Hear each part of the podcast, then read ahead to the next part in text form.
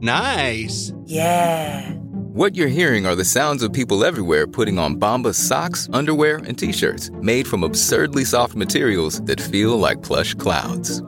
Yeah, that plush. And the best part? For every item you purchase, Bombas donates another to someone facing homelessness. Bombas. Big comfort for everyone. Go to bombas.com slash Wondery and use code Wondery for 20% off your first purchase. That's bombas.com slash Wondery. Code Wondery. This podcast is supported by FedEx.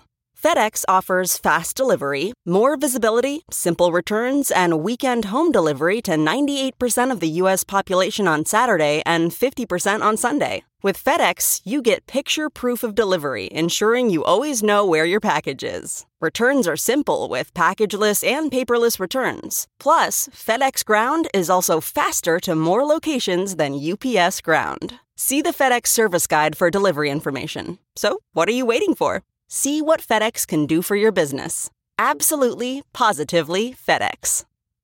Welcome to the Nerdist Podcast number 607. Oh, 607. Feels like only 605.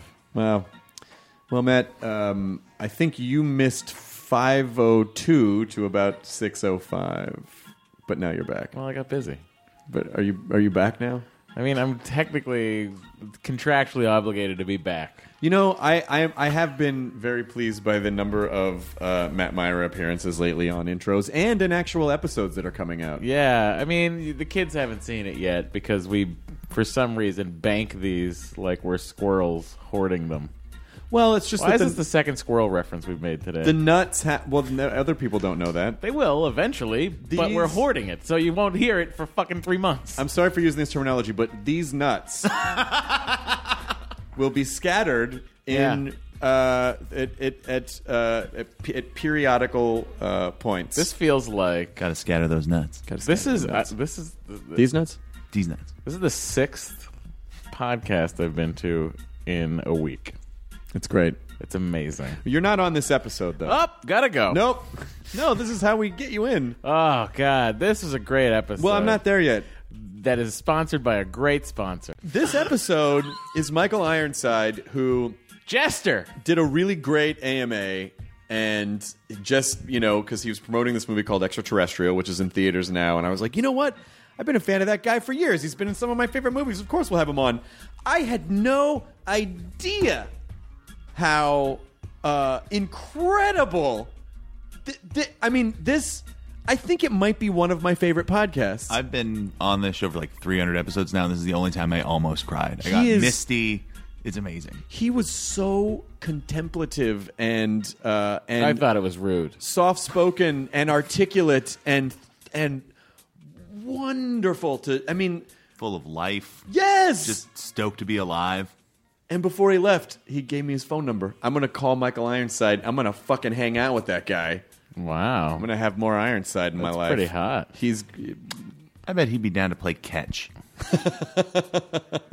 you don't mean that as a euphemism No, no, I mean Okay. you show up with some baseball gloves. I think he would does he like show up in the wheelchair? no And that then- you're thinking of Ironsides the show with Raymond Burr Sorry. where he was You a just lawyer, said the guy or on today's show Blair is named Underwood. I Ironside. think Blair Underwood maybe was the new Ironsides. I'm not sure. Michael Ironside is Michael not. is his first name, and he's in a Yeah. wheelchair. And yeah. I'm sure he's never heard any of that. I'm sure I probably even said that in the podcast, although I don't remember. oh. Chris, that's embarrassing. Glad I wasn't around for that. Ah, that's why you guys show up. But uh, anyway, this is Nerdist Podcast number 607 with the incredibly cool Michael Ironside. Now entering Nerdist.com.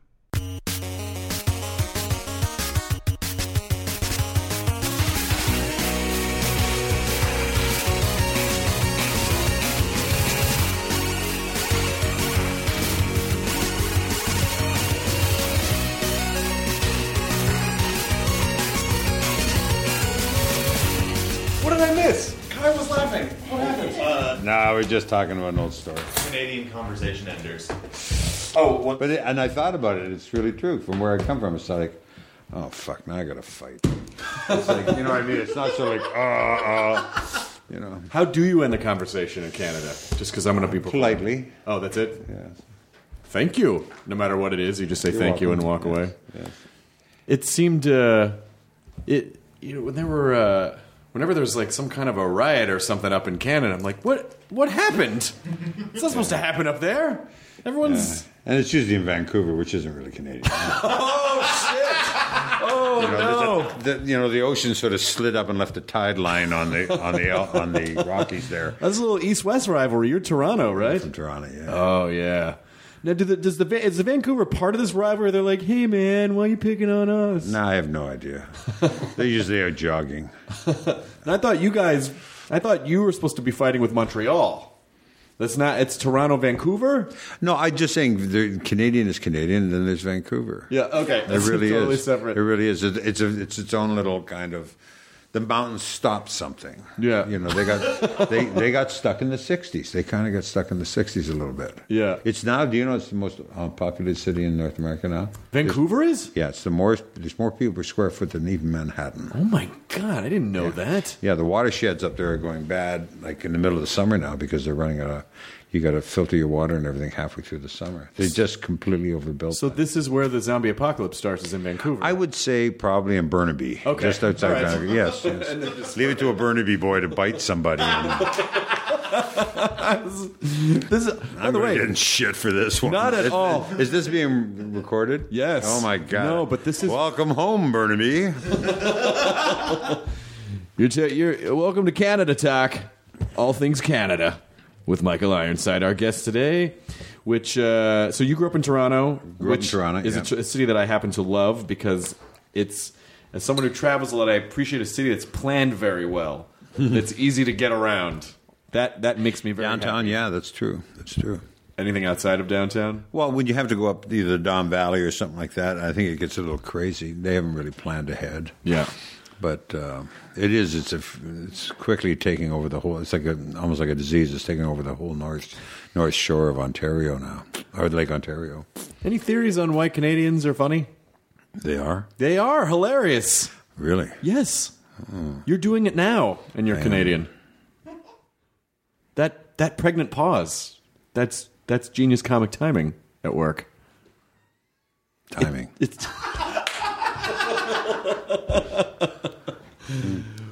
It's no, I don't know. I'm absolutely. We were talking about Eugene Levy and some of the guys earlier. That um, I have no idea. I have no idea. Were you a comedy fan growing up? I somebody once said I was shy. I don't know if I'm shy. I, I was always frightened.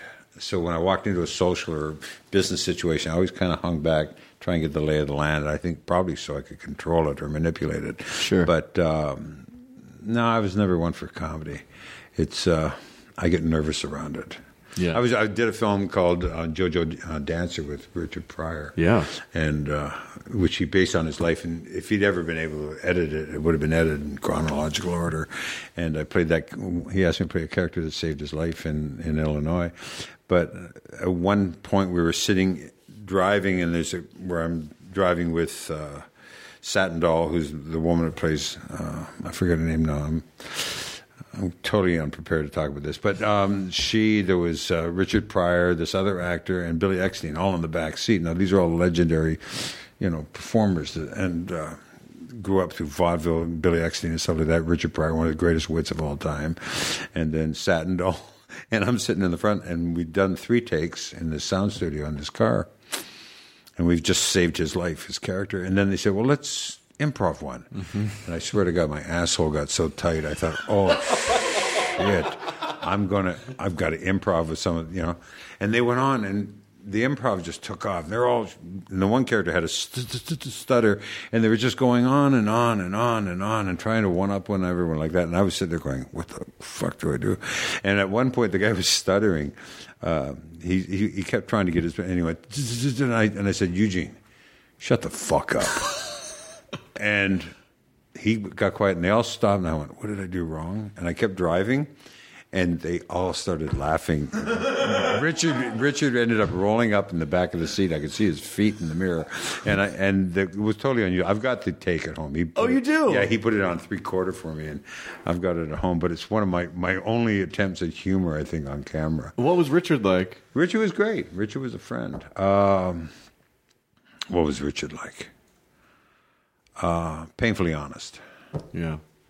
Well, I think you got a sense of that watching his stand up. and which is one of the reasons why it was so groundbreaking at the time. If you, Richard was one of those guys you never asked an opinion of unless you wanted an answer, an honest answer, and because he would give it to you, usually you know undressed up.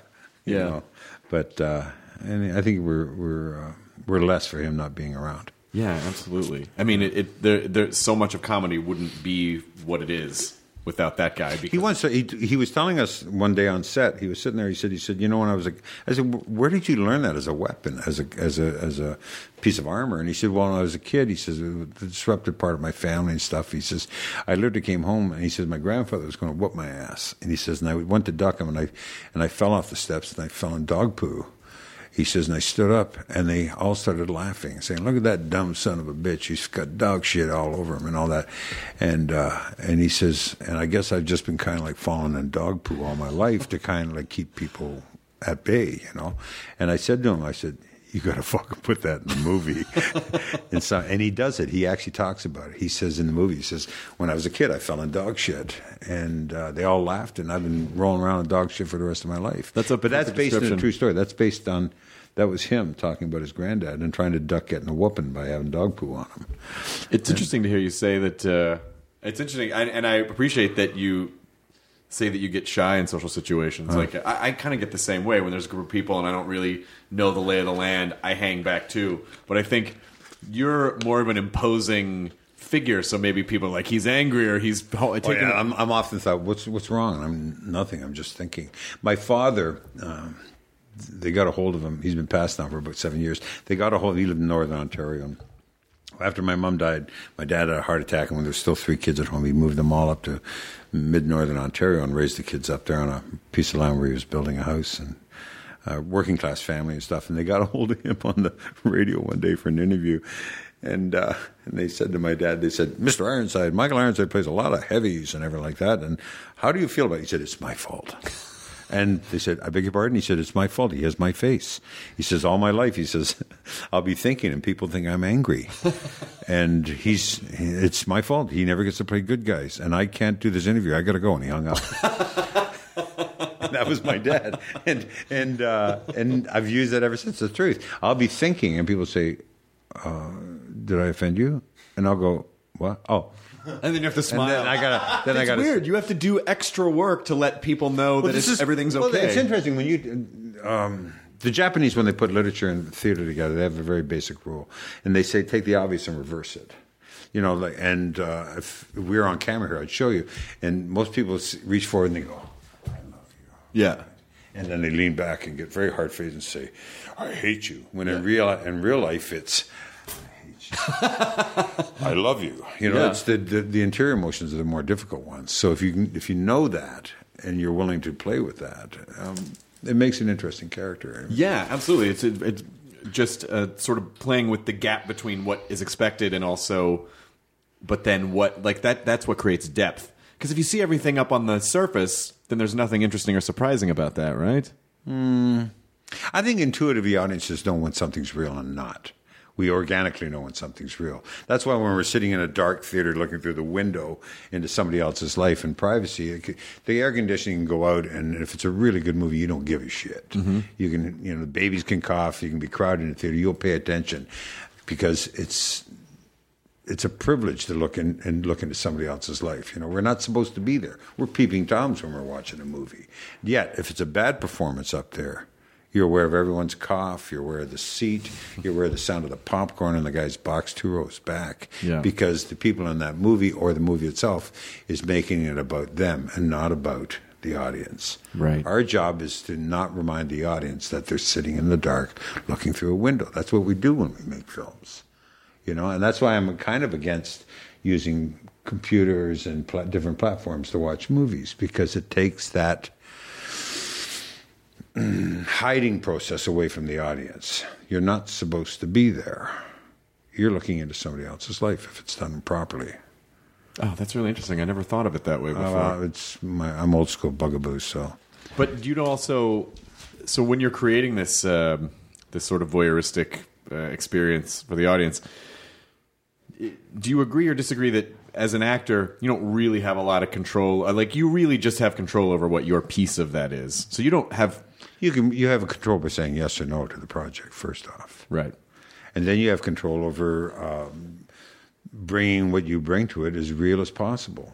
Is having an emotional base, no matter how farcical or how, how sarcastic or how ridiculous the character is, if it's based in reality. The character, this film we're here about, Extraterrestrial, is based on a guy I knew that was a vet who couldn't deal with society, and he's a friend of mine. He ended up in the Santa Monica Mountains.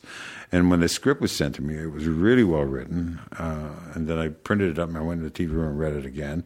Then I took a meeting with the directors and the writers, and I thought, well, these are real good guys. They're, they're going to take this basically B movie genre and turn it into something with dignity. And I said, This is what I want to do with this character. And they said, Okay. And I tried to pay truth to. Now, yes, my friend has now been on the streets and he's healthy and he's, you know, for seven years now. But there was a time when he didn't trust anybody intelligent beyond his means, something like that. But he did not want to come down and walk the streets. He did not trust you, and he didn't trust what he would do to you Oh. and because he was terrified. And so I took that basis, put it in Travis. Now, this is not a heavy film. This is a very light film, but there's an organically correctness about that character, Travis, and that's the big trick. Can you? Um, can you bring a, a, a ring of honesty and integrity to what you do as an actor? And what's the biggest challenge behind that? Uh, being willing to look stupid attempting it. Falling in dog shit? Falling in dog shit, you know. And really, I mean, um, I think I'm at an age now where I'm willing to take risks. I'm actually trying stuff that I was taught 40 years ago, and I'm just starting trying it out now in the last five years. Is this because you're more comfortable now? I think one, I'm older. Um, I have less fear of being rejected, and two, I've had cancer twice and Yeah. and gotten over that. It looks like I'm in extra innings here, so um, I know that time is valuable, and there are some things that I want to learn. I want to learn about how long my arm is, you know, and how long my emotional arm is. So. And I'm at that stage of my career where everyone thinks they know who I am. So I'm trying to reinvent myself so I can get some opportunities, you know. Yeah. Well, that's probably also just creatively fun too. It is if you get the opportunity. But there's always somebody that wants to hit me, wants to give me a shovel and tell me to hit the old lady with the shovel. Right, Because right. they've made lots of money doing that over the years. Yeah. That's my old joke. You know, the lady may become Elizabeth Taylor, the shovel may become chrome plated, but it's still the movie industry is a very, very, very risky business. You know, entertainment is very risky, as you know, and people want as much to a guarantee as they can possibly get when they invest their money. Of course. And if somebody's made money off me hitting an old lady with a shovel, that's all they want me to do. Right. So for me to say no, no, I can actually hit old ladies with a truck, you know, or I can, you know, I can, I could drop the old bitch off the roof, you know, uh, and they say no, no, no, just the shovel. We'll get somebody else that does roofs, you know. Do you know what I'm saying? It's it's it's it's very very conservative and very narrow But then as an art form that's where you because money's involved. Of course, but then that's where you, uh, I feel like as a performer, kind of have to go then seek out the kind of things that you want and build the sort of a, If you get the that you want. opportunity. If you get the opportunity, or just make the thing that you want. Well, and then again, you got to get finance, and you're back to money again. Look, I've been very fortunate. I'd rather be working. Yeah. than to be altruistic and sitting saying, I'm not playing that. My job is to bring as much reality, if I get a choice, to the things I choose. And I've been fortunate enough to, to work fairly consistently for over 40 years. Yeah. But there are things, like I said, now that I want. I want to see how long my arm is. I really do want to try some stuff. You know. What did you learn from surviving cancer? If that's not a dumb question, Oh, wow. Uh, boy, I've never been asked that. it was, I read about it. it. Was thyroid cancer and prostate. Um, I had cancer? thyroid cancer and prostate, yeah, and and, uh, and the prostate. It's kind of funny.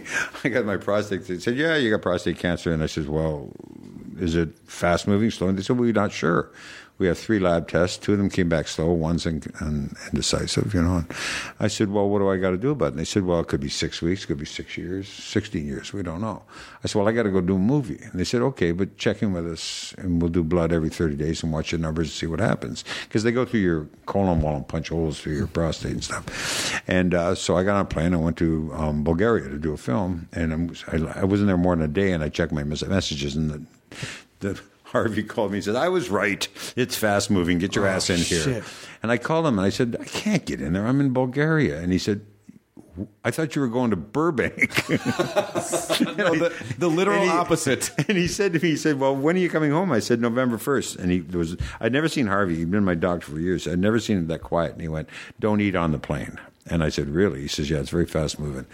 Um, I so I'll be over here five weeks. I'll see you on the first. And he said, "Literally, we got to move on this quick." The film went over 14 days.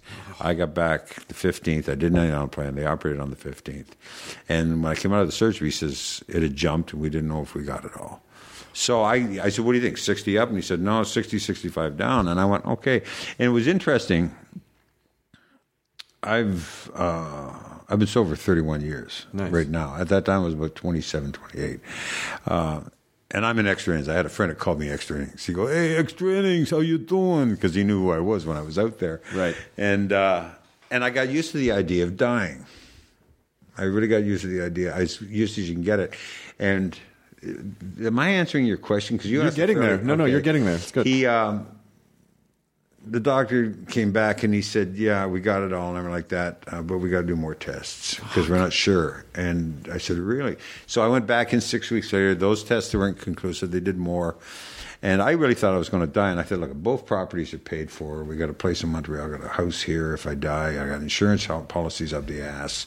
You know, everything's going to be paid for. Uh, and I've had a pretty good life, and I am in extra innings. You know, and everyone's going to be looked after. Fine. So they did a test, came back, and he, we were on a Friday night with my wife over, and we're going to the movies. And he called, and I pulled the car over, and he said, I want to tell you you're a cancer survivor one more time. And I went, Really? And he says, Yeah, I got two of the tests back. I didn't want to ruin another weekend for you. I said, Thanks. I'll talk to you on Monday. And I told my wife, and we hugged. And my wife says, As we unembraced, I looked in the rearview mirror of the car and said, Do you think I should get my eyes done? How am I going to lose goddamn weight? And she laughed and said, He's back. He's okay. The problem was, is I got depressed. I got depressed for about a month. And I went to see I went to see Harvey and I, my my GP and I told him I said I'm totally depressed. I know I shouldn't be. And he said, "What do you mean you shouldn't be?" And he turned me over to this shrink I knew. that was two floors up at the Cedar Sinai group. I went in and saw her, and she said, "It's totally understandable." I said, "What's so friggin' understandable?" She said, "We're all afraid of death. We're all afraid of dying." You, for a very short period of time, thought you had some kind of control over that, that you knew when you were going out. Oh, and you had control over it. And I knew she was telling me basically the truth because I felt myself sit up while she was talking to me. I went, "Oh, wow, that makes sense." That you thought you knew when the end was coming, so you could get your house in order and everything like that. And Now you don't know anymore. She says, "Now you're you're depressed because you're back into the deep end with the rest of us. We don't know." And it was, and it made total sense to me. That's what's changed. I know that time is very limited. I've dealt with that little black hole that we got to squeeze ourselves through and don't really comprehend called death. And I think I want to get some stuff done before. It's not a bucket list. There are certain things that I've been reticent to try that I'm not so reticent anymore. Is that too weird to? Not at all. Okay. What, what, what do you? What is it that you want to try? Uh, really loving Loving people, other people. people, places, and things. I've got some stories that I've been sitting on because of my fear of the actual material, um, my fear of blowing the material. Uh, there's one about India that was told me on a plane years and years and years ago that I wrote down, and I, I may do it next year.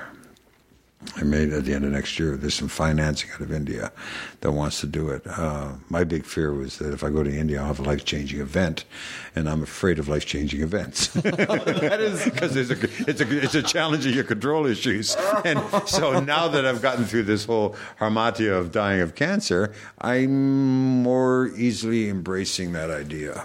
I've never heard that before. The idea of being afraid of a life changing event, but I do understand. I understand. I have a friend who go, I have a friend who goes to Calcutta every year, works at a clinic for a month, and then goes off and does uh, Tai Chi in the Shaolin Temple in the Shaolin Valley. And she says every year she calls up and says, "Michael, you should come." And I said, "Maybe next year." And she says, "Yes," because she knows I've said it's a life changing event, and it terrifies me. Yeah. and uh, I may go this year. I don't know. Would would you Things like that. Did you know what I mean? There's- I do know. There's things that I'm very aware of the limited time I have. Mm-hmm. I'm 64 years old. Uh, my youngest is our youngest is 15, and when my wife had breast cancer twice, and then I got cancer a couple of times, she went through all this. And uh, I went into her bedroom when she was about 10 or 11 one night, and after I'd just gotten over the, the the cancer and stuff like that, and she turned ashen gray, and I said, "Are you all right?" And she goes, "I don't want you to die." And uh, if I I get emotional here, and I said, "I don't have any control over that, but I tell you what, I will stay alive as long as I can." And I saw the color come back in her face, and she said, "You promise?" And I said, "Yes." And then she said, "Can I can I have pie with my lunch tomorrow? And then so I knew everything was cool. She was asking incidental material, but that really hit me. Was I went, "Wow, I'm at that stage in my life where I got to stay as live as long as Because it's I not just about you. right." And it's not only that, but I have a limited amount of time. I'm aware of the length of my arm um, chronologically now. You know, I've seen 74 year old people. Mm-hmm. They don't eat really well. they don't walk really well. and they drive like shit. you know, so nobody's going to give that person the opportunity to run a film crew. Right. You know, or to stand in. I just saw Emmet Walsh in something, and it was great to see him. But I thought, my God, somebody had the balls to hire him. You can literally stand up. and Emmet's an old friend of mine. And you know what I mean? So I've got a very short window of time here to be able to do possibly what I want to do or, or do dignify some of the stuff I want Well, maybe do. not as short as you want, but because I will say this, my um, what's today? Thursday, Sunday is the one year anniversary of my dad dying, and it, it and he basically just he was lucky because he just dropped dead. Like he just his chest Easy for you to say. Well, I mean, he didn't suffer through anything. Okay, he was okay. totally, as far as anyone knew, ostensibly he was healthy up until the second that he died. Right, so he didn't have to. He never became an old guy. what was his full name? Uh, Billy Hardwick. Oh, wow. Yeah. William Hardwick or Billy Hardwick? William. Okay. Yeah. Uh, does that ring a bell, or they just? I mean, so he. Um, The, the Indian, the natives say that you live as long as your name is said. That you you die two deaths. One is the physical death, and the second one is the last time your name's said. oh, that's chilling. I never thought about that. Ah, So it's really weird. Write it down somewhere. I will. Wi- I will Wi- definitely. William Hardwick. Well, now we've recorded it. Well, it's every. I mean, I like. but you know what I'm saying? It's, Yeah. It's uh, okay. Yeah, but but but the fact is, he was seventy two years old, and uh, but you know he looked and acted like he was in his mid fifties. Like you never would have, Mm-hmm. you know, still ran a business. But he just, I just think there's things that, I just think that there are things that some people don't do all the time, and obviously there are circumstances that prevent it. But I do think if you eat relatively well and exercise, it does extend your chances for mobility the older you get, and not you know, so you don't just sort of.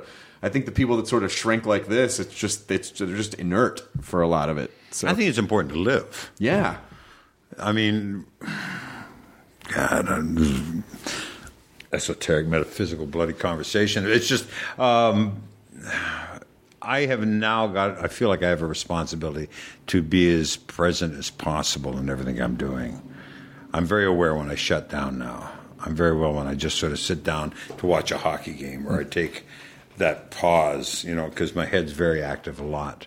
I'm very aware of my daughter, my 15 year old. I'm very well, my oldest daughter. I'm very aware of the taste of food. I'm very aware of the feel of my wife's, you know, hand in mine. I'm very, aware of when she rolls over in the middle of the night, and if I'm awake, I'm aware of her breathing. It's not, it's not to the point of being obsessive compulsive. It's almost like in celebration there's a celebration about everything now that I'm very aware of, and I want to, and I'm trying to find a way to articulate that in a visual sense. You know, it's like, you know, I've been offered a lot of things to direct over the years. I just can't find anything that I find worth the use of that time.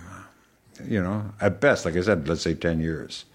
You know, if I'm lucky, if I'm fortunate, if I, if I, if I get that that gift, and uh, to take eight to twelve months of that and piss it up against the wall doing something that is not going to articulate what should be used that time should be used for. Sure. So it's kind of maybe I'm painting myself into a corner, but I hope not. Well, I hope. I mean, look, not you know, not that you asked for any advice from me, but I do think that sometimes you you know, and not knowing you very well, so please forgive me. It does sound like you're trying to control that a lot. Mm-hmm. You know what I mean? Like if you just start down a path. I'm, be- I'm, don't know if control. I'm trying to be more responsible. Sure, but I think, but I think you know, you obviously have a very strong idea of what you want to say. I don't think you would let it get to a point where you. But, but at the same time, I'm aware of the accidents. For example, uh, I was allowed to read I was allowed to read. Um, my my dad had a grade three education. Uh, there was books everywhere. My mom and dad read. Um, they had my, we live in a little 12 and a half foot house in the east end of Toronto, and we were allowed to have our light on at night as long as we were reading. Oh wow. My dad said it's fine, you know. And I would read. I was allowed to read anything that I found, as long as if it was on the bedside tables, they hadn't read it yet. If it's on the floor, I can read it. So I read everything from Lady Chatterley's Lovers to uh, Terry and the Pirates to Velishkovsky to anything my dad would mum were reading. We were allowed to read, and uh, and I told my daughter that. And I told Finley that, and I said, uh, my youngest, and I said, you can read anything you want. You can have your light on as long as you're reading. Um, she said, okay.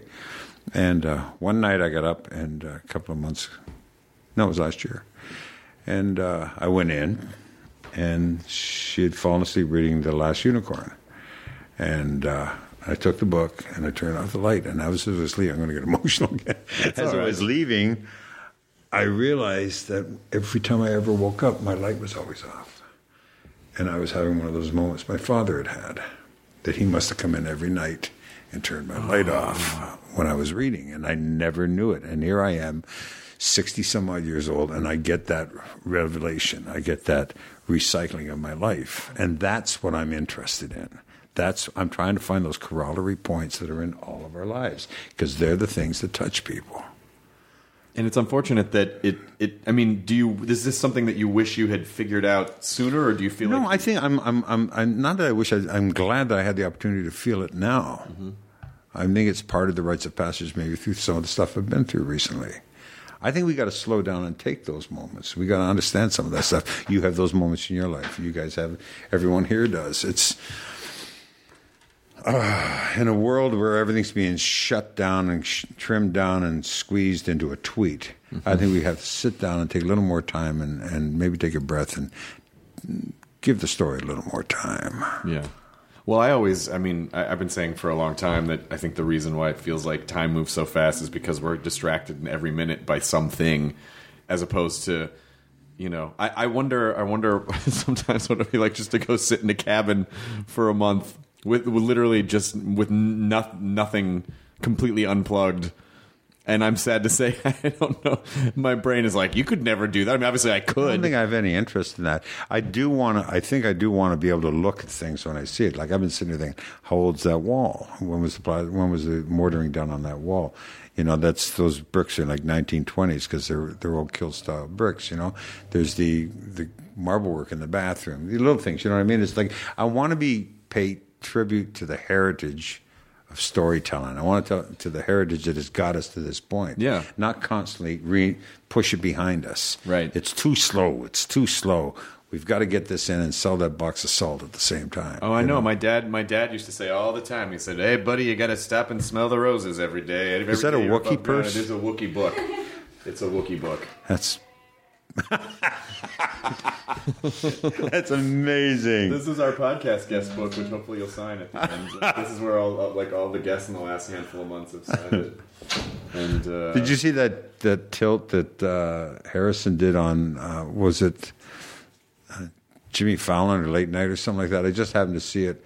I happened to, where he, some Wookiee guy dressed in Wookiee stands up in the audience, and Harrison Ford had an argument with him, and then walked off. And I, that was one of the most brilliant bits of TV. Did you see that? Was it Fallon or Kimmel or something? Because he, he likes to. It might have been Kimmel. It I because I feel like I feel like he likes to he likes to play up the cranky guy on Kimmel in particular. But that's what he did, and he he literally like you piece of shit. yeah, that was liar." Kimmel. That was Kimmel. And, I did and, see that. and, and I just sat there and that is talk about double and triple entendre.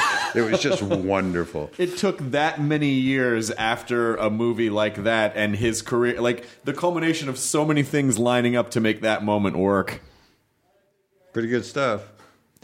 so you uh Is this going the way you wanted it to go? I don't know. It's these, this is just a conversation it goes wherever we want what kind of show is this that you do? I you're, don't. I you're don't in think- it. This oh, is it. Good. All it's right. just think of it this way. It's uh it's about an hour conversation with someone that you're interested in learning more about. It's like having a coffee chat. So it goes wherever. But I think it's better. I mean, listen, we could. I've seen a million things you've done. I could ask you a million questions about scanners or total recall or sequ anything. But to hear. God, SeaQuest. But this is I don't talk to fish. well, we brought the dolphin. no, I don't talk to fish. but uh, but I think you know what's interesting is talking to you like this and really getting a sense of who you are. I think is what is what's fun for me. Okay, you know. But and and I might veer. You know, like we could veer into we could veer into some act acty stuff. I know also Whatever that- you want. I know also that um, you started writing when you were a teenager, mm-hmm. and so do you still? Is that is that something that you ever actively pursued, or were you, was that part of the I was? I did a lot of um, when I first got to Los Angeles. I did about nineteen. I did I think around nineteen features in Canada before I was absolutely broke from staying in Canada and came down here. And when I got here, um, I did V first, that TV series. Mm-hmm. Yeah, And I remember think- And I think Richard's film was the first film I did. It might have been the Richard um, Pryor's film. Was it? I don't know. It doesn't matter. But uh, I did a lot of rewriting. I'd worked with a lot of directors and Canadian producers that had moved down. So they would send me first time writer directors and say, look, at the script boards out to 48 days. They got to cut it down to 30. Can you walk them through it? Because I'd done a lot of that in Canada. So I, I made my way that way as a writer. Um, writing wise, I got to tell you, I've said it just recently. A family member asked me. I said, back in the day when uh, 20, 30 years ago, I thought I knew about everything. You know, I thought I had a handle on everything, and uh, but my writing craft was not that great. Now that my writing craft is great, I'm not sure what I know. you know, and especially this cancer run five years ago has kind of re- reordered the books in my library, kind of thing. It's reordered the way I look at things. So I do know that I don't want to waste my time. I do know that I want to finish something. yeah. I'm not sure what it is. I remember as a kid, I mentioned this myself. I'm the oldest of five, and I have, like I said, 80 somewhat, 87 or 97 first cousins. And I remember sitting with my sister on the top of the stairs at home when we were little guys. And, you know, where, the, where your feet are actually on the steps when we're little, because I remember we were leaning forward on our knees and saying, I don't know why I'm here, but I know it's important. And talking about life. And she said, Me too. And I remember that. I mentioned it to her last Christmas. And she goes, Yeah, I remember that conversation. I said, Do you still feel the same way? She said, Yeah. And I said, Me too. I don't know why we're here, but it's got to be important. That's and, sort of and. I'm and I'm trying to find. I think we, if most people, I think, go through that. I don't know if they they articulate it that way, but it, it's like those "What's it all about?" Alfie moments. You Well, know? yeah, I think I think some people articulate it in. Um, some people articulate it through action. You know, they just do crazy shit because they're just trying to figure out, like, maybe this is it. You know, like they're experimenting and trying to figure out if this is the thing that's going to make it make it clear in some way. And I don't know. I, you know, Adam, Adam, Adam West was on yesterday. He's 84 years old, and he said the same thing. You know, he said a similar thing, which is that uh, he was like, "I realize the older I get, the less I know." Like he just doesn't know. So his whole thing. I don't know if that's true. I know that um, I I don't know less. I don't know if it's worth me trying to sham it down your throat that is going to pay any attention. It's going to. How do I do the best service of what I know? Right. You know what I mean? It's what I'm saying. It's it's it's. Uh, how do you deliver it so somebody else can digest it? Right. How do you take a life? Because most most most things that are worthwhile are experiential. Mm-hmm. That's why I think as we get older, we've had more experiences, and if we're we're safe enough with the material, we get we get a chance to assimilate it into a conversation, a piece of work, a piece of art, um, and hopefully present it to somebody so they can digest it and it'll and either enhance or help order their life. And boy, that's a heady, heady thing I just said. No, but you just made me think of something. But you know what I'm saying? And and I don't know if I know less. I feel less emotional need to be acknowledged for what I know. right. If you know, I don't need somebody to go, "Hey, you're a smart son of a bitch. you really fucking got your stuff together, man. I want to suck your dick." You know, I mean, you Well, know, sir, I just met you on this bus. That's very odd. Yes. you know, to meet you. it's like, God damn it, I'm going to make you feel good for the thing you just did for me. but uh, no, it's. That's what we all want. you know what I'm saying? It's Yeah. it's not like that. It's I would love to exchange blowjobs for knowledge. Yeah, absolutely. it's a Canadian tradition. But I think it's interesting that you know we have this biological directive. I think our brains in general have this biological directive to you know to spread our DNA to you know That's to- a, that's a very inappropriate image. it is After we just what It I is. said. yeah no I'm sorry yeah We'll swallow that so one. But not on a bus and don't say swallow uh, but uh, I understand. Yes, but you know, we have this biological directive to to pass on our genetic material, but then also it sounds like there's this parallel emotional directive to pass on. You know, the God, I I feel like did I tell the Jean Claude Van Damme story on the podcast before? I must have. I was on a plane about 10, 15 years ago. And uh, it was one of the first times I got to fly up in first class, so it was a big deal for me because I was it was work, and it was like, oh, they're flying. I'm fancy now. And I was sitting on a plane, and two seats over was Jean Claude Van Damme, and we're flying over a storm. And it was the first time I'd ever flown over a lightning storm, and it was unbelievable. Just like it looked like how I imagine like an animation of a brain looks. This this like throbbing mass, all this lightning whipping through it. And so I said, sort of out loud, rhetorically, "Ah, you know, it'd be really great if there was some way to put this experience in someone else, this experience in someone else's head." And Jean Claude Van said something like, "Ah, but no, this experience is just for you, and it should be you for you alone." It was like just something very profound about how you know, some things are just for you, basically. And I always thought that was a really interesting, you know, like maybe some things aren't for everyone. Maybe we don't have to, you know, s- smear our But I- experiences yeah, but all over the what of the but what you're doing right now is is acknowledging the, the validity of having one of those experiences. I guess that so. somebody else has had that or had one of those ah me too moments. Mm-hmm. It's because how many times do you go through something and, and we're so super self conscious in this universe now that you know because everything is everything is ex- examined. There's cameras everywhere. There's podcasts everywhere. There's screens everywhere where everyone's looking up everyone's asshole and trying to tell everyone that you know we're the same and we're not the same. Yeah. All we need to know is you're alive and, that, and and sort of like validate that you can have a feeling. Validate that it that is significant. Validate that you know. You know what I'm saying? I do. It's not necessary that oh I wow I can have that moment and like Total Recall put it in a machine so you can have it too. Right, No. right, right. No, no. I think it's we're all alive. Let's celebrate being alive, Yeah, and also exp- and also including your fears. just appreciate the thing just for itself and mm-hmm. not have to make it any any more than that necessarily. Stop and smell. I remember when I was first sober. We were. I was. It was at the beginning of V, the TV series. We had to fly down to Oklahoma for some Oklahoma Dallas area for this big balloon shoot. It was in December before we really started shooting everything, and they wanted it in the movie because I think in the series because we spread the alien stuff that kills the the aliens from balloons, and Yeah. so they wanted to shoot me in conjunction with this huge balloon fest that only happens in the fall and flew down for that. And then I had to go to New York, and I was flying, and I was newly sober at that time. I was about a year sober, and uh, flying from Dallas to New York, the plane um, had some problems, and they said we're going to have to stop early somewhere. We're going to I forget where it was. I think it was Washington, and. Uh, and all the way through, I was obsessing on these two suits that were sitting across the aisle from me, getting hammered.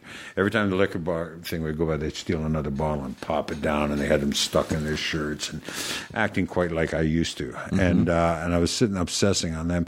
And as we came in for landing, you know, these two drunks, and everyone said, secure, if we do hit it, if it goes sideways, put your head down to all this. And they're all like totally hammered out of their mind.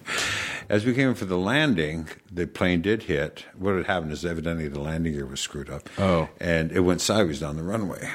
And just as it did, I remember looking over at the two drunks who were too busy picking their asses and going, wah, wah, wah. I, I got this thought. I went, ah, we're going to die and they're going to miss it oh shit. and it, and it was a, like a minor epiphany for me. It was like, holy shit, yeah, that's about avoiding being alive. Yeah. you know, and it, I mean, I got it in that a very clear message that day, and it was sort of like these poor assholes. And they were like, "What happened?" Rah, rah, rah. No. And everyone was like.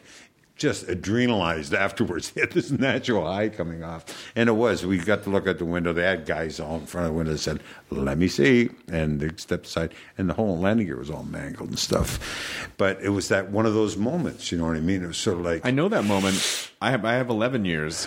Oh, And- good for you. And I, and I know that moment because it's the it's the very thing that uh, it's why I don't stay at parties too late because at a certain point I'm like these conversations are fake. It's hard to report. They're kind of yeah, these are these are not real conversations. These are people Yeah, aren't going to and- remember. but that was um, life has. There's all this life affirming shit going on all the time. If you're willing to sort of slow down and stop searching for it, trust that it's there.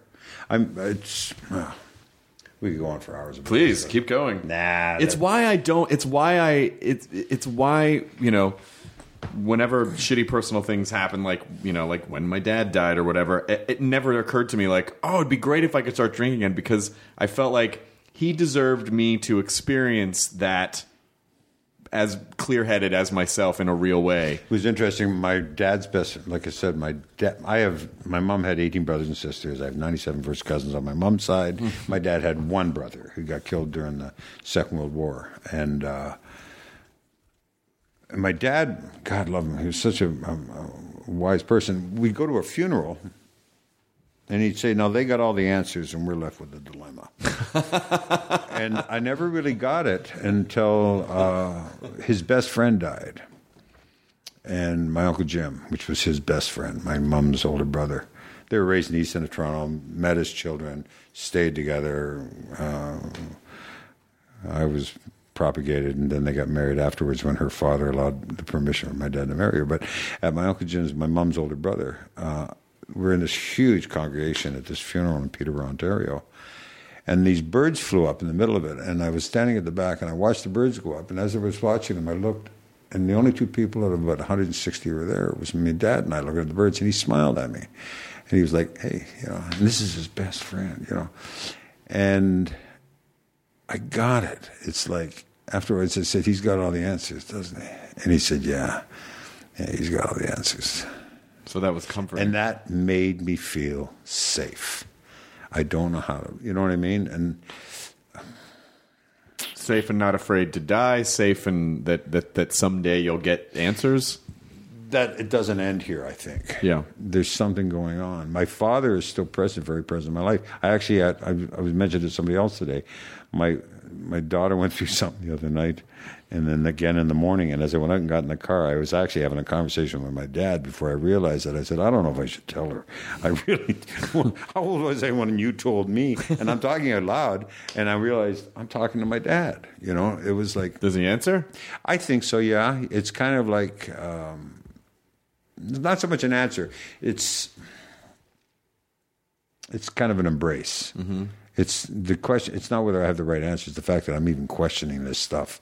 That I'm not being. I, in parenting, I believe you should let the kids, let your kids see you as awkwardly as possible, because the, the illusion that we all got our shit together is going to get is going to screw up a kid. Right. So let them let them see you with all your bumps and warts and your indecisions. Just be honest about it. Say, I don't know. Let's go find somebody who does. Yeah.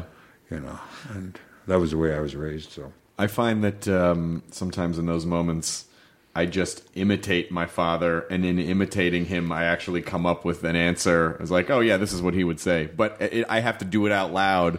Ah, don't worry. Like I have to get into that, into the character of him to actually then extract the advice that I need in that moment. one of the most powerful things my dad taught me was to say, I don't know. yeah. I don't know. and I really didn't try that until after I stopped putting down all the shit that helped me fake that I knew. You know, all the all the walls and Do you think is it uh, because intuitively it feels like saying I don't know is is But I don't know allows you to say, let's go find out. Right. That it, but but you probably at first when you first think of it, you go, oh no, I don't want to expose a weakness because I don't know something and knowledge is power and I don't. But then But, just but in most cases, human beings, I, I think for me, for the first kind of three decades of my life, I spent way too much time in your head looking at me through your eyes and then trying to posture appropriately right to get your approval. That's a lot of energy. Fuck, it's exhausting. and usually I want to screw the one person in the room that I can't do that with. Right. You know, so it's, uh, so it's so much more easier to say, I don't know. Yeah. And if you want don't know either, let's go find out. And if you don't want to find out, I guess it's not that important. By the way, you still projecting into that person's head, looking at you. You still actually don't know because a lot of the time you're not right. Oh, absolutely. It's it's it's the it's the worst fine stimulus augmented ego. I think it's called. but uh, Well, it's just our way of just trying to control the, and maybe that's part of the. Um, Maybe that's part of the drinking gene is just like just control, just trying to control. if it's drinking, it's like everything. It's alcohol, drugs, food, violence, jumping off cliffs with not enough material to get you to land softly. Um, looking for something on the outside to fix my insides. Did you have you did the you did a Reddit AMA pretty pretty recently, right? Hmm? The Reddit thing where you're answering all the questions people were asking Yeah, anything. yeah. I'm pretty. I, I find that it's great to be honest because I got a lousy memory. Yeah. So I just answer things as honestly as possible, and that was kind of fun. Yeah, I think it's fun for people to. I mean, it, it's in as much as the dark side of you know we're our attention is being sucked all the time from computers. I'm gonna. The one the kind of interesting thing that I think has happened is that I do think it has spurred more conversations than necessarily would have happened 20 years ago. I think we have to make an effort to sort of look around.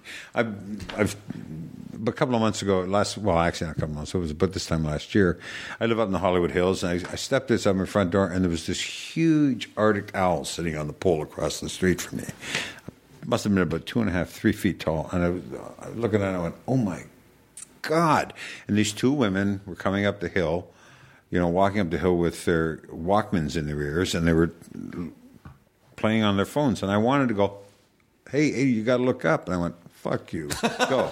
you know what I mean? It was like, Yeah, because they were there's already- so much life. They made being- their choice. What was the billboard? There was showed a frog. There was a digital Yeah. frog and a real frog. Yeah. and it said, "Put the put the device down." Yes. I like that. I, I there's a time and a place for everything, but uh, I don't trust in communication of everything being built down to a tweet. It has its place, but don't don't tell me that that is pure communication, and that's all we need. Right. I'm trying to get my daughter to put her phone down so she, and read a book. Yeah. There's something organically happens when you take a book and you allow yourself to to be told a story. Mm-hmm. The best of us. We're still sitting around campfires. We need the campfires. We need those moments of solitude. We need those moments together to sit around and tell stories to each other. Do you go on retreats ever? No. No. I can get quiet just about anywhere. I, I kind of feel like I need the environment to dictate that. It, it's. I've been on a retreat. I haven't been on a retreat in 20 years or something like that. I spend enough. Time. I can spend time alone. I can. Yeah. What do you do, uh, like just in the course of a day? Like, what does a regular day off look like for you? I'll go golfing. Oh, nice. For four hours, four and a half hours, I turn my phone off nobody can get at me. Yeah. And I have a discipline. Golf is wonderful because people will say things to themselves that they would probably kill somebody for saying. You, you know, somebody will do a bad shot and call themselves things like "you stupid," blah blah blah, and they would smack somebody if they ever talked to themselves. Talk, and they so it it's one of those disciplines for me that teaches me uh, how I really feel about myself. Oh, that's interesting because uh, that's really interesting. I, I, I work I worked at golf courses when I was in college, and I, I saw the worst side of people Throwing clubs and throwing screaming clubs and, and- screaming. These are like it's totally socially unacceptable behavior. But um, I like that. Um, I like reading. I, I'm Canadian. I watch hockey, yeah. And uh, and uh, lately I've been doing an awful lot of reading, an awful lot of reading, and kind of reread, rereading some of the stuff that I read before.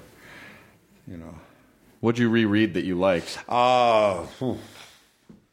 Brothers Karamazov, uh, Anna Karenina, probably one of my Anna Karenina, uh, one of my favorite books of all time. And the new translations from Russian, they're they're different because they're they're less politically correct because they were they were messed up in the 70s and the 60s and the new translations are much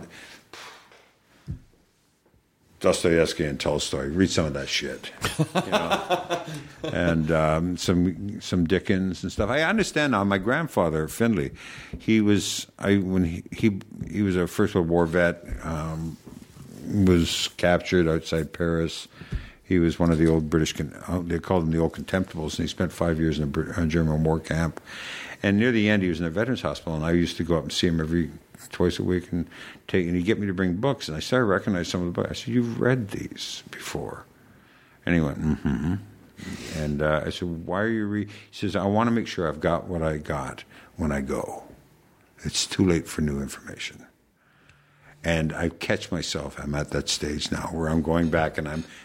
Was that seminal, important book to me still important? Can I get something else out of it? Uh, Fenimore Cooper's Drums Along the Mohawk sort of thing. You know, taking looks at different books that changed my path as I went. the road not taken. I'm going back and want to know why, and does that still affect me? And, and have a ring or, or have a truism with me today. So, Well, of course you'd have to get different stuff, you know, at this point than. and at the same time, I'm writing, I'm reading other stuff and writing, and you know, but uh, So you are writing still. I'm writing right now. Yes, yeah, I am. Yeah. Are you going to show anyone ever? Are you going to do stuff with it? Uh, there's there's two I'd like to do. Actually, I was uh, I was up late last night because there's uh, I'm kind of tired. There was because of the AF um, the the film mart. There's a lot of people in town, and um, I had people up at the house last night. An old producer friend of mine that we're trying to stage something for about two years from now. Uh, he's busy until next year, and I I'm off and on busy until next year. So.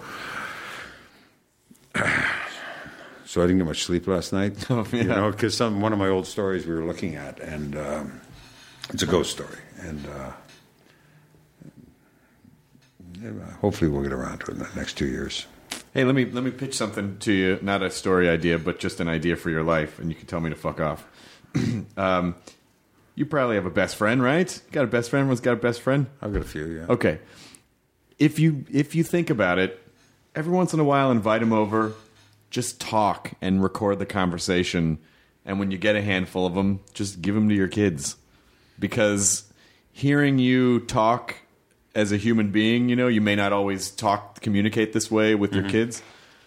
It's something I did with my I was lucky enough to do with my dad, and just like have a conversation. And it, I'm so glad I did because it basically it will forever cement the idea that I will never stop speaking his name. So I think it could be a very interesting thing because you have a lot of really great points of view on things, and I hope you know maybe maybe your 15 year old daughter, although it sounds like she's pretty cool and smart, may not be in a place to fully understand and absorb the person that you are. And I so I, I think maybe just if you if you think about it, record some conversations with friends, just talking about about stuff. It's not bad. It's not bad advice. You know, what's interesting though is my father came home every night from work at five thirty, and it was absolutely necessary that we sit down to dinner in that little house of ours. You know, all the five kids and whoever was there. There was always more. Than, there was al- and we were allowed to talk about anything at the kitchen table as long as it was civil. Uh-huh. And uh, the kitchen table became something that you were allowed to do anything and say anything as long as you did it respectfully. I've tried to keep that in our house. Yeah. We sit down to dinner, and at dinner you're allowed to talk about anything. Nobody trumps anyone at the kitchen table as long as you do it politely. I've and I don't have any authority in myself. I can try a bad, you know, a tough face, and my daughter go, "What is that supposed to stop me from talking?" Right. You know, I have to line up for the bathroom in my house. You know, I don't get first. And so that kind of freedom has happened a lot in our house. And because those avenues of communication and stuff like that. So, but God, taping a conversation, that would be so hard to get over the presumptuousness of it, you know. Not really, because you just forget it's there. Well, you do it. Look at you do it for a living. You sit in front of a microphone. Yeah, I just like I talking to don't. people, but I but I think if you you know, and e- even if it's clunky the first couple of times, you know, just just do it until it's not, because you'll forget it's there. You'll just start talking and conversing, and then, or even if you start talking about the fact that you're recording, that reveals something about it. It's I don't know. I just I just think I just think that uh, Do you, I, I, do you hope- write? Do you write? I write a little bit. I mean, I write on my shows, Uh-huh. but it's not like I'm not. And I wrote a book once, but I, it's I don't I don't write anything. What know, was like, it about? What was the book about? yeah, it was it was a nonfiction book about um, basically focusing and getting shit done. It was a, it was like almost like a com self help book, but sort of jokey and Well, you're fairly accomplished. How old are you? You're in your like 30s? forty two. 42, yeah. Mm-hmm. So, well, that's pretty cool. Yeah. Well, just because I fucked up a lot in my twenties, I still don't know everything, but I I know a lot more than I did when I was. Now, now I would say that uh, at least I'm not making the same mistakes when I was in my twenties. I'm making new and innovative mistakes. Yeah. Um, so you remember them. I, yeah, at least I remember them now. Yeah, Yeah, yeah. but at least you can learn from them too when you're clear headed. If you're willing, yeah. If you want, you should. Um, but uh, well, it's uh, this movie that you're. Do you, I mean, I still want. You talked about it a little bit earlier, but go ahead and plug it. And I'm not here, but I usually, as you probably know, I don't do this. I don't come out.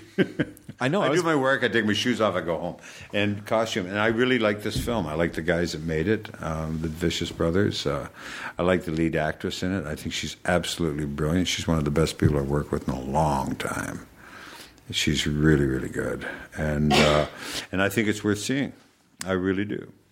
It's well written story. The two guys took a, a genre and pushed it to its absolute limits, you know, and uh, right to the point of almost being tongue in cheek in places. And uh, and today, where things are constantly being rushed, and you don't always get your money worth when you go to the theater. Mm-hmm. I think you get your money's worth with this, and that's why I'm out here. I'm, I think people should see this film. Screw my performance, screw anything. Take a look at the whole thing as a con, as a complete thing. Have you guys seen Interstellar yet? I haven't seen it yet because I've been working. I saw the 70 mil print the other night, and uh, it's wonderful. It's Oh, you liked it? Good. I like. I'll tell you what was interesting is uh, talking about because things happen when you see movies. When you make the effort to go out and sit down, and the formalization of taking somebody with you, paying the money, sitting down in the seat. There's a, there's a ritualistic thing about that. then the lights go down, and the light comes up, and the window opens, and you watch. And my, my daughter, the 15 year old, kept leaning over and saying, "Hey, hey," and asking me stuff, and I going, "Yeah, yeah," and. Uh, because we knew the science was correct in the film. They'd already, the guy that took over for, um, for Carl Sagan, I forget his name now. The Neil deGrasse Tyson. he said in a bunch of things, he says the science is good in this film. I'm not going to tell you about the film, but the science is is good. It's all possible. But we're doing this, and as the and near the end of the film, I, I, this came up in another interview today, so it's not exclusive.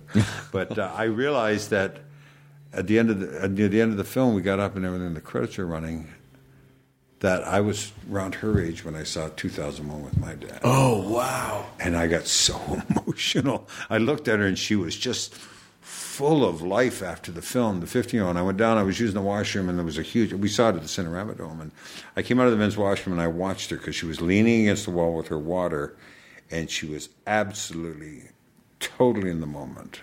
She was just so, you could see her charged as people were going by. And she's quite good looking. She, for, and she's 15, looks about 27, and she's built like a brick shit house. She's great. and, uh, and she's very smart and very talented, you know, and uh, plays the shit out of guitar. And uh, but I was looking at her, and I was frightened and excited at the, the same time looking at her because I thought some lucky son of a bitch, it, or maybe a couple, are going to get to know her. Yeah. And uh, and then she saw me, and and she just sort of went, you know, and it was like. And I got to have that corollary folded time moment that I had with my dad, and she got it. And I didn't point it out to her that I was the same age as you know. I let that happen. That's hers to find out. You know. if she- Yeah. If she has kids. Yeah. But it was like, wow. Well, yeah, that moment of, uh, you know, where you're still young enough that, exp- and, and wow, that's really interesting. So she's still young enough that she's having these new sort of universe expanding experiences, mm-hmm. but then it gets harder and harder the older you get. But you got that moment watching her have that moment and being taken back to when you had that moment. And, and it's like that inner that inner space of your life. It's going back again. Like I said, I'm looking at other novels I've read and things, you know, and trying to refarm. I don't know if I'm fracking my life, but uh, trying to. I'm glad you said that. But you know what I mean. I'm fracking around. Yeah. But uh, but you know what I'm saying. I'm trying to. I'm like my granddad. Maybe it's a little too late to be trying to get new stuff in here. Maybe I should really take a look at what I've already got. Well, it's good to take a look at what you've already got, but I don't think it's too late to cram new stuff in. No, I, I don't want to eat snails. Escargot, I'm you're still going to have to sell me on that one. No, I will never. I will never eat a snail. That's uh, cut. yeah, Kyle's all about notes. I can see this. But uh, well, this is uh, we're at about an hour. That was about an hour. Oh, well, It's like those are pretty painless. it was amazing. You were a fucking great guest. This was fantastic. I'm, I'm not. It's not that I'm not surprised, but I'm just happy because I didn't know. I mean, obviously, I knew you from your work because I've seen, like I said, I've seen m- m- almost all of the things that you've done, and I am a fan of it, and certainly could have nerded out on you Yeah, about that. But An hour of hitting old ladies with shovels would have been. A that's a chrome shovel, and it's Elizabeth Taylor.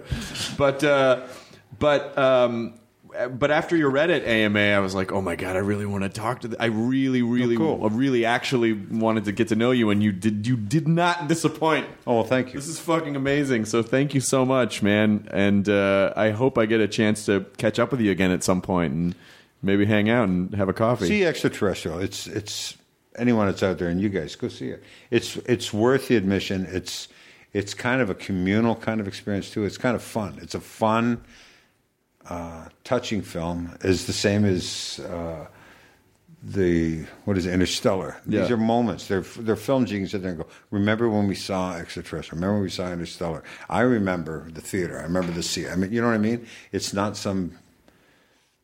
I remember a couple of years ago. I, I remember the Academy, so I have all the films, right? And my daughter came over, and they, all the kids said, "Can we see Jumanji or can we see this and can we see that?" I said, "Yeah, but for every film." That you want to see, I'm going to have a film that you have to see. So if you're ah. going to watch Jumanji, you got to watch Village of the Damned, the first one. If you're going to watch this one, then you got to watch The Haunting of Hill House. Nice. You know, this thing go and giving them singular moments from my childhood. that I think where the story, the visuals, and the acting all work. And it's always wonderful to watch them when they're watching. Not that Jumanji's a bad picture, but they run and they get chips and they don't miss anything. They go pee. Right. The Haunting Hill House is on, and nobody leaves the room. Right.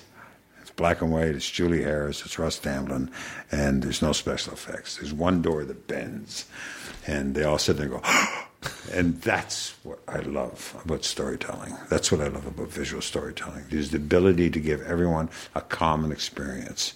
And I was there when. Do you remember? Yeah. That's one of the beautiful things about film.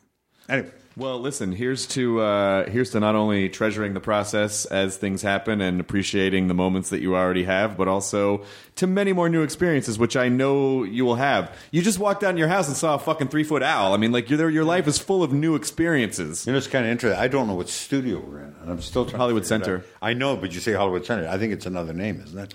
It's Hollywood Center now, but years ago, th- this this place has been around since like 1919. so they know, shot a bunch fine. of. So yeah. when we leave, I got to pay attention. I was doing a radio interview on the phone when we drove in, so I didn't get to see the gate because I kind of recognize some of this. I'm, you, there's no way you haven't shot stuff here before. You, Yeah, I know I've you shot must have. And if you walk around, you'll see like uh, you know uh, they shot I Love Lucy on the stage we shoot our show on. There's uh, Burns and Allen, Laurel Oh, and you do a live show? Do you do a live on camera show? Yeah, I do a couple. Oh, fantastic! Yeah, yeah. So it's so we shoot. Uh, yeah, we shoot. We've been shooting on this lot for about a year, and it's there's a lot of it's it's one of those lots where you kind of you wish that one day, if, as long as you could fix it the next day, you could just start ripping the walls open to see like what's stashed in here or like under the ground. There must be amazing stuff hidden in this place Yeah, somewhere. There's a lot of Jello in this place. yeah. You just walk through it and you go, "Fuck, "Who is that?" That's ectoplasmic residue. Uh, thanks, Michael Ironside. It was a pleasure. Thank you. Enjoy your burrito, everyone. Now leaving Nerdist.com. Enjoy your burrito. This episode is brought to you by the effortlessly scrumptious bite of Skinny Pop Popcorn. Imagine this perfectly popped, endlessly delicious kernels, a symphony of just three simple ingredients popcorn, sunflower oil, and a sprinkle of salt. No compromise, just pure snacking freedom. And hey, if you're up for a twist, dive into flavors like zesty white cheddar to sweet and salty kettle. Every bite's a delight, light and oh so tasty. Shop Skinny Pop now.